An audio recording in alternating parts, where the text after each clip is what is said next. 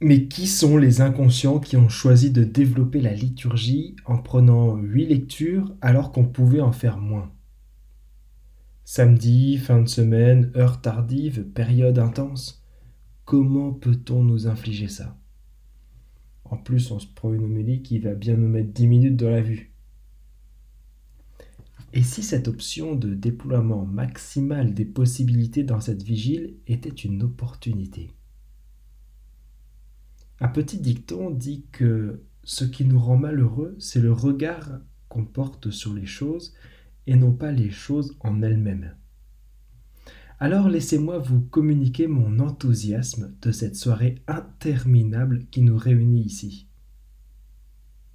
D'abord, cette vigile a quatre grandes parties. La liturgie de la lumière, la liturgie de la parole, la liturgie baptismale et la liturgie eucharistique. La liturgie de la lumière nous replonge dans le récit de la création qu'on vient d'entendre au tout début. La première chose que Dieu crée, c'est la lumière qui perce les ténèbres. C'est pareil dans notre vie qui commence avec la lumière après avoir passé neuf mois dans l'obscurité. C'est pareil dans notre foi. Quand on fait l'expérience de Jésus dans sa vie, c'est lumineux et ça donne du sens à toute notre existence. Avez-vous déjà fait cette expérience? C'est le moment de la demander au Seigneur. Ensuite, après avoir ouvert nos yeux, on peut ouvrir nos oreilles. C'est la liturgie de la parole. On a sept lectures de l'Ancien Testament. Sept. Sept, c'est le chiffre de la plénitude et de l'accomplissement, en référence à la création en sept jours. Dans la première alliance, Dieu donne la plénitude de son amour. C'est le sens de la menorah, le chandelier à sept lumières que les Juifs allument au Shabbat pour célébrer la création de Dieu et le repos qu'il a pris le septième jour, le jour de Shabbat. Puis vient l'épître, huitième lecture, huit. Huit, c'est le chiffre de la perfection et de la vie éternelle. Ce sont les sept jours de la semaine qui sont dépassés pour entrer dans le huitième, celui de l'éternité, où le temps ne connaît plus ni la mort, ni la finitude. C'est le huitième jour, le dimanche, que le Christ est ressuscité et qu'il accomplit parfaitement l'œuvre de Dieu. C'est l'arrivée du Nouveau Testament dans la Révélation, c'est le début d'une nouvelle alliance. Huitième jour qui arrive dans quelques heures. On est à deux pas de l'éternité. C'est pas une bonne nouvelle ça? Bon, et pour les lectures en elles-mêmes, je vous propose un rapide résumé pour comprendre le choix et l'ordre dans lequel elles nous sont données. Parce que mine de rien, quoi qu'on puisse en penser, il y a une intelligence derrière. Ce sont des balises de l'histoire du salut dans lesquelles Dieu se cache pour déjà annoncer la seconde alliance qu'on célèbre ce soir. Vous allez comprendre.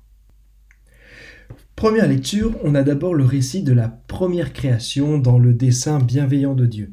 Ça nous montre à quel point notre monde est beau, bon et vrai dans les origines. En même temps, ça nous montre ce que ça va nous apporter à la recréation par la résurrection du Christ. Deuxième lecture, c'est le sacrifice d'Isaac qui nous préfigure déjà le sacrifice du Christ. Par amour pour nous, Dieu renonce à sacrifier un seul d'entre nous et préfère un sacrifice innocent, un bouc ici, et plus tard, lui-même par Jésus sur la croix. Troisième lecture, la traversée de la mer Rouge. C'est le début d'une nouvelle preuve d'amour dans laquelle Dieu libère son peuple de l'esclavage et le conduit vers la terre promise. C'est une préfiguration de la mort au péché et de la résurrection pour la vie éternelle. C'est tout simplement le symbole du baptême. Quatrième lecture, Isaïe raconte l'amour de Dieu pour Jérusalem, son épouse. On progresse dans les annonces de Dieu. Ici, il préfigure l'amour de Dieu pour son Église. Église qui sera son nouvel instrument de salut, qui sera non plus un peuple choisi par le sang, mais un peuple d'adoption unis par les sacrements. Cinquième lecture, encore Isaïe qui nous développe le mystère de l'eau et de la parole. On peut y voir une préfiguration du don de l'Esprit Saint à la Pentecôte. Sixième lecture, on change de style avec Baruch, un sage devant l'Éternel. Dieu offre aux hommes la vraie sagesse.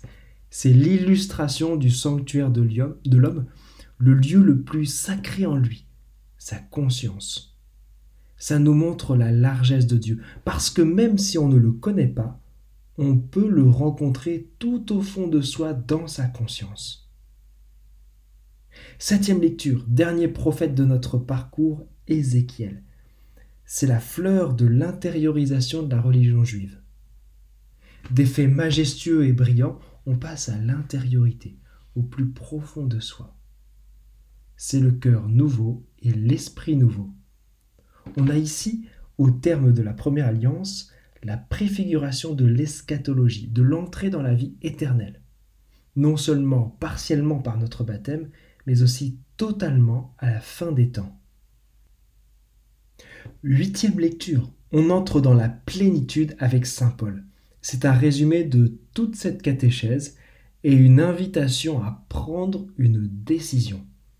Nous sommes faits pour la vie et la résurrection. Cette nouvelle création est déjà en train de croître en nous depuis le baptême. Vous vous rendez compte? Serons-nous assez audacieux pour rechoisir ce baptême? Et vous, chers catéchumènes qui, qui nous écoutez, serez-vous assez audacieux pour aller jusqu'au baptême? Vous savez, cette semaine, j'ai encore reçu deux demandes de baptême de la part d'adultes dans notre paroisse. Dieu est à l'œuvre, ça n'arrête pas. Et pour achever ce parcours biblique, on a l'évangile. En résumé, le message est clair, on ne peut pas se taire. On ne peut pas se taire. Le Christ est ressuscité, on ne peut pas se taire. Mais ce n'est pas tout. Il y a encore la liturgie baptismale qui arrive. Dieu incorpore des petits-enfants et des catéchumènes à son Église, à la vie éternelle. C'est magnifique. Et pour nous qui sommes déjà baptisés, c'est un renouvellement et une stimulation pour notre baptême à chacun. Et puis on termine par la liturgie eucharistique, parce que dans ce long pèlerinage de la foi, il nous faut bien un remède éternel dans un moyen temporel. La vigile pascale, ça n'est rien de moins que tout ça. On revit la grâce de la création et de la recréation de Dieu, et on la rend actuelle c'est pour maintenant. En sortant de cette église, on aura une saveur particulière dans le cœur parce qu'on aura goûté à l'ébriété de la vie éternelle quelques instants ici, tous ensemble. Puisse cette nuit très sainte ne pas être une Pâque de plus au calendrier qu'on coche, mais bien plutôt un nouveau départ, une nouvelle source d'inspiration et d'élévation spirituelle. Je vous souhaite à chacun de goûter la résurrection du Christ déjà à l'œuvre en nous. Christ est ressuscité, il est vraiment ressuscité. Amen.